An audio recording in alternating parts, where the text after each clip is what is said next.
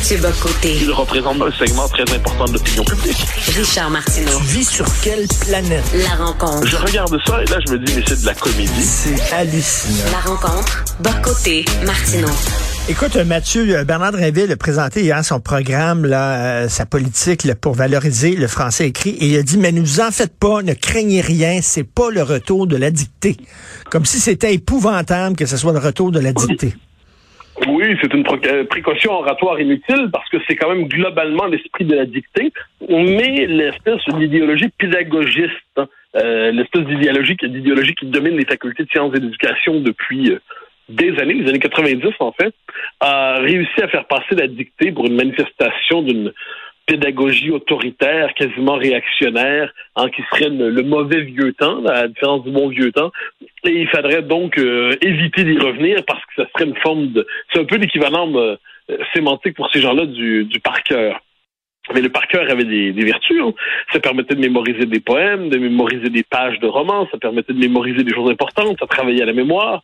Puis de même, la dictée, ça forge l'esprit, ça structure l'esprit, ça permet globalement, c'est un exercice de discipline, et de ce point de vue, quand Bernard Dréville fait cette concession, c'est une concession inutile, c'est une concession qu'il ne devrait pas faire, mais euh, probablement s'est-il senti pris dans une forme de rapport de, de force, déjà qu'il impose un institut d'excellence, déjà qu'il est en conflit avec euh, non seulement son ministère, mais les facs de sciences d'éducation. Peut-être a-t-il cru que c'était une concession nécessaire, je ne le crois pas, mais c'est comme ça que je comprends cette phrase. Le magazine de mode Glamour, dans sa, sa version britannique, son édition britannique pour le mois des fiertés gays, a mis à sa une un homme transgenre enceint. Et là, ça, c'est ça. Pour, certains vont nous dire c'est banal, c'est c'est du- c'est de la mode, ça va passer. Moi, je trouve que c'est fondamental cette affaire-là parce que c'est à sa face même, pour peu qu'on prenne les mots sérieux, c'est une fake news. Selon la biologie, selon la science, selon tout ce qui existe, à vrai de sérieux, l'homme ne peut pas être enceinte. L'homme féconde la femme et la femme porte l'enfant. Ça, c'est comme ça depuis la nuit des temps. Or, ce qu'on nous dit aujourd'hui avec la théorie du genre dont on parle souvent et dont on doit continuer à parler parce que c'est une révolution, on nous dit hommes et femmes, ça réfère plus à ce qu'on pourrait appeler le mâle et la femelle de l'espèce humaine. Euh, par ailleurs, le masculin et le féminin ont évolué à travers l'histoire et les époques, à travers les sociétés, ça, ça va de soi, mais il y a un ancrage biologique qui s'appelle euh, le mâle, la femelle, l'homme, la femme. Eh bien, on nous dit aujourd'hui, non, mais tout ça, ça veut plus rien dire, c'est vieux jeu, c'est dépassé. Maintenant, ce qui existe, il suffit de, de se ressentir euh, homme ou femme pour l'être. Mais là, qu'est-ce qu'on voit là-dedans? Ben, ça vient, c'est une forme de révolution, mais en jouant avec les mots. On nous dit, ben, dès lors qu'une femme se sent homme, mais elle n'a même pas eu d'opération de changement de sexe, et se déclarant désormais homme, elle porte un enfant, et on dira désormais, ben, c'est un homme qui porte un enfant. C'est un pur jeu de vocabulaire, c'est une pure manipulation Ben oui. linguistique, mais de peur d'avoir l'air transphobe, qui est la version, euh, un terme, une déclinaison spécialisée d'accusation d'extrême droite, eh bien, rares sont ceux qui s'opposent à cela. Et moi, je trouve ça fascinant parce que cette révolution-là, elle est présente partout. Elle est présente aujourd'hui au musée de la, euh, civilisation à Québec, euh, à Québec, en passant. Elle est présente dans le planning familial français qui disait l'an passé, l'été passé, oui, ici nous savons qu'un homme peut être enceinte. Elle est présente de plus en plus dans des manuels scolaires. Puis moi, ce qui me frappe avec cette idée qu'on puisse imposer euh, dans l'espace public l'idée qu'un homme puisse être enceinte, puis plus largement que l'homme et la femme n'existent pas, c'est qu'on sait que c'est faux. On sait que c'est faux. Seule une minorité d'activistes radicaux et fous furieux peuvent penser que c'est vrai.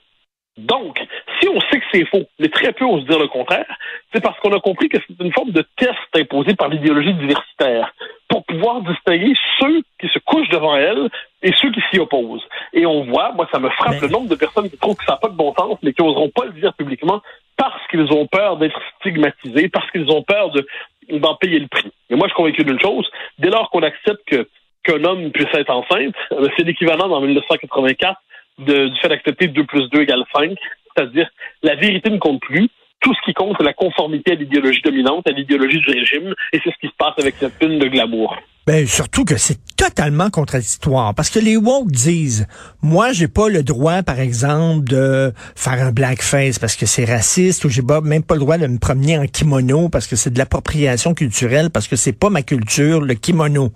Mais je peux m'approprier un sexe. Je peux dire, soudainement, je suis une femme. Ah, Ça, c'est correct. Ça, c'est parfait, ça. Non, mais absolument. Ah, mais je me rappelle, je ne sais pas qui, je sais pas qui a dit il y a quelques semaines ou quelques mois, j'ai entendu ça, quand on a fait euh, la très juste, euh, la très juste comparaison que tu as fait, je me rappelle pas qui avait répondu vos sur le mode vous n'avez pas le droit de dire ça. Ben, je m'excuse, mais on fermera pas nos. Et, euh, et le fait est que si on décide si on décide de, s'il est légitime de s'approprier un sexe qui n'est pas le sien parce que simplement on prétend le ressentir, eh ben, il y a quand même quelque chose d'absolument aberrant à l'idée de bannir ce qui s'appelait autrefois le déguisement. Mais, moi, ce qui me frappe là-dedans, c'est l'espèce de contradiction dans la logique même de la théorie du genre. Si on nous dit, si on nous dit que les hommes et les femmes n'existent pas et c'est un pur construit social, Bon, c'est ce qu'on nous dit. Eh dès lors, pourquoi, de l'intérieur de mon moi-même intérieur, me sentirais-je femme ou me sentirais-je homme si ces références sont, sont euh, finalement purement chimériques, ne veulent absolument rien dire, n'ont aucune consistance, n'ont aucune densité. Donc, à quoi ça fait référence finalement? Euh, Il y a quelque chose, puis moi, je t'avouerai, pour moi, cette espèce d'idée qu'il faut pousser les gens à changer de parce que c'est rendu, c'est pas simplement le, fait de tenir compte de quelques cas individuels qui existeraient, puis devant ces cas-là, on serait prêt à tendre la main. on est tous des gens civilisés. Si on a un cas d'exception, quelqu'un qui dit je m'excuse, mais je me sens étranger à mon sexe, je suis de l'autre sexe, bon, on va l'accompagner. Bon, pas de souci, ça existe. Mais là, c'est en train de devenir une norme. Et l'idée que ça devienne une norme à travers tout ça, qu'est-ce que ça veut dire? Eh bien, ça veut dire qu'on est dans une forme de manipulation idéologique constante, mais cette manipulation idéologique ne s'encombre pas de ses contradictions. Pourquoi? Parce que lorsqu'on soulève encore une fois les contradictions qu'il y a là-dedans, on dit vous êtes transphobe. Et pour moi, il y a une chose qui est fondamentale là-dedans, c'est la question du simple rapport à la vérité. C'est si on est obligé pour suivre les exigences du régime, de dire que 2 plus 2 égale 5 ou qu'un homme peut porter un enfant, ça veut dire que les mots ne veulent plus rien dire, la réalité ne veut plus rien dire. On est dans un pur jeu de manipulation. Ben, qu'est-ce qui, m'empêche Qu'est-ce qui m'empêche de dire je suis un chien? À partir de là, là qu'est-ce qui m'empêche de dire... Mais, ça viendra, euh, Richard, c'est ça qui est particulier. Il faut juste pas se tromper. Si cette idéologie continue de se déployer, puis il n'y a pas de raison qu'elle ne poursuive pas son déploiement parce que tout le monde se couche devant, dans quelques années, on va pouvoir dire ça. Ben oui. Il va avoir euh, donc des, il va avoir des gens des trans âges et puis des trans euh, fait la liste de toutes les, transitions possibles. Transraces, des transraces.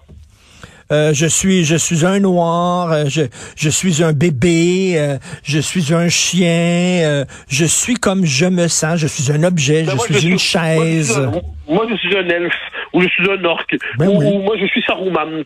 Mais mais c'est ce qui est assez fascinant, c'est que ça c'est ce que j'appelle moi la, la, tyrannie de la subjectivité. C'est-à-dire dès lors que je me sens d'une manière ou de l'autre, ça devient vrai. Mais je m'excuse, c'est pas vrai. Je, je, vais donner un exemple que j'aime toujours donner en la matière. J'ai beau me sentir mince, j'ai beau sentir que j'ai l'air d'une gazelle, là. je peux te jurer que mon pantalon est pas d'accord avec moi. Bon, alors là, un moment donné, il existe. Si je me présente dans un commerce en disant désolé, vous savez, je me vois moi-même comme une, une, femme très mince. Euh, pourriez-vous m'offrir des pantalons de femme très mince? On va dire, monsieur, c'est un peu compliqué dans votre cas. Euh, donc, et là, et là, on va. ce qui va être drôle, c'est qu'on va un jour, au nom de la diversité corporelle, changer la définition du très mince pour faire entrer hein, du, du 40 de tour de taille dans la définition du mmh. très mince. Donc là, tu vois, les mots ne veulent plus rien dire. Les mots ne sont plus ancrés dans le réel. Les mots n'ont plus un référent qui est extérieur à l'idéologie les mots sont pure euh, conventions, je dirais rhétoriques ou idéologiques, puis on en change la définition selon les besoins de l'idéologie du moment. Et ça, ça à, terme de cela, je, le dis et le redis parce que c'est fondamental, à terme de cela, ça crée une société qui va avoir un rapport euh, je dirais, euh, euh, qui avoir perdu le contact avec la réalité. Nous allons vivre dans un monde parallèle. nous allons vivre dans un monde parallèle où il faut faire semblant toujours de croire à la mode idéologique du jour et notre contact avec le réel va tout simplement s'effondrer. Ben non, mais on veut s'étonner, on veut, c'est l'homme, c'est l'homme qui, le, le, le, divertissement continuel. C'est Philippe Moiré, là, tu sais, c'est comme, oh, un homme enceinte, c'est tellement cool. Puis après ça, ça va être quoi? Des siamois à deux têtes ou des, des gens qui se promènent à quatre pattes ou, tu sais, c'est comme, on veut, là, du marginal puis là, c'est la quête, la quête à ce qui va encore le plus nous étonner, nous surprendre. On va aller de plus en plus loin, là. Alors, mais moi, je, veux dire, d'ailleurs, tout, ça s'incarne très pratiquement. D'un côté, il y a ce qu'on pourrait appeler les, le, le, parti de la fluidité aux cheveux bleus. Et de l'autre côté, il va y avoir tout ou tard, je pense, une forme de retour au masculin, au féminin classique. J'entends pas par là traditionnel, aliéné, qu'à un moment donné, il existe une nature féminine, il existe une nature masculine, et tout ça va chercher à reprendre ses droits. Mais on n'y est pas encore. On n'y est pas encore. Là, on est dans ce moment dans une forme de déconstruction euphorique. Ben oui, et au même moment, au même moment où on interdit, par exemple, un colloque pro-vie, tu sais ce que j'en pense. Le colloque en lui-même, je trouve que c'est, il est, j'étais en- j'ai aucune sympathie pour le contenu de ce colloque, mais je pense pas qu'on devrait interdire des colloques, même si j'aime pas le contenu qu'on va y entendre. Au même moment où on l'interdit, au même moment au musée de la civilisation, il y a un homme qui se fout à poil pour exprimer genre la déconstruction de son identité non binaire. Et là, ça c'est très bien. On, applaudit ça en y voyant un signe remarquable de transgression. Donc, Franchement, si vous voulez être transgressif aujourd'hui, mes amis, soyez conservateurs. Vous allez avoir la plus grande transgression qui soit. L'époque au complet va vous tomber sur la tête. Si c'est ce que vous souhaitez, vous allez l'avoir. Ah, toi, rapidement, on se ment nous-mêmes. Tu sais, tu regardes les, les films, les émissions, puis tu as l'impression que tout le monde baise, là, dire, avec des anneaux, là, puis euh, attachés par les pieds, là, puis euh, ben non, la plupart des gens baisent en position du missionnaire dans un lit. C'est c'est ça, mais tu sais, on se donne, on, on se donne des images de, on est pété, on est flyé, puis tout ça. C'est pas vrai. La majorité des gens sont assez ordinaires. Ils regardent ça, puis disent, où c'est que ça s'en va Moi, plaider pour les choses qui sont passionnément ordinaires. C'est à un moment donné, la, la- la Mm. vie réelle a ses charmes, a ses droits. On n'est pas toujours obligé d'être dans l'extravagance absolue pour affirmer son originalité. Et moi, je pense même qu'on a besoin, c'est dans, dans un cadre établi que chacun, peut- chacun peut vraiment construire son originalité. Si les cadres ne sont plus là, s'il n'y a plus de structure, eh bien, chacun croit euh, affirmer son originalité, mais dans les faits se perd soit dans l'insignifiance, soit dans l'extravagance autodestructrice. Tu sais, moi, je m'appelle Richard, R-I-C-H-A-R-D, mais tu sais, je pense que je vais écrire, m'écrire ça R-I tréma S-H-A-R-R-E. Richard, pour Et paraître si on cool. ne, et si on ne l'écrit pas de cette manière-là, on pourrait nous accuser de richarophobie. Alors tu vois, c'est parce qu'on n'aura pas respecté la juste composition de consonnes et de voyelles que tu voulais dans ton nouveau nom d'homme nouveau. Mais, mais cette conversation, je le redis, elle est on parle de la réalité des temps présents. Je veux dire, c'est le monde réel nous a échappé et nous vivons aujourd'hui dans une chimère idéologique. Et on fait tout ce qu'on peut pour en sortir, tout en sachant que ça c'est pas si simple. Alors, nous parlons, et bien sûr, à Mathieu Boccoté, célèbre Doberman. Merci beaucoup, Mathieu. Un labrador plutôt, un labrador. Bye. Salut.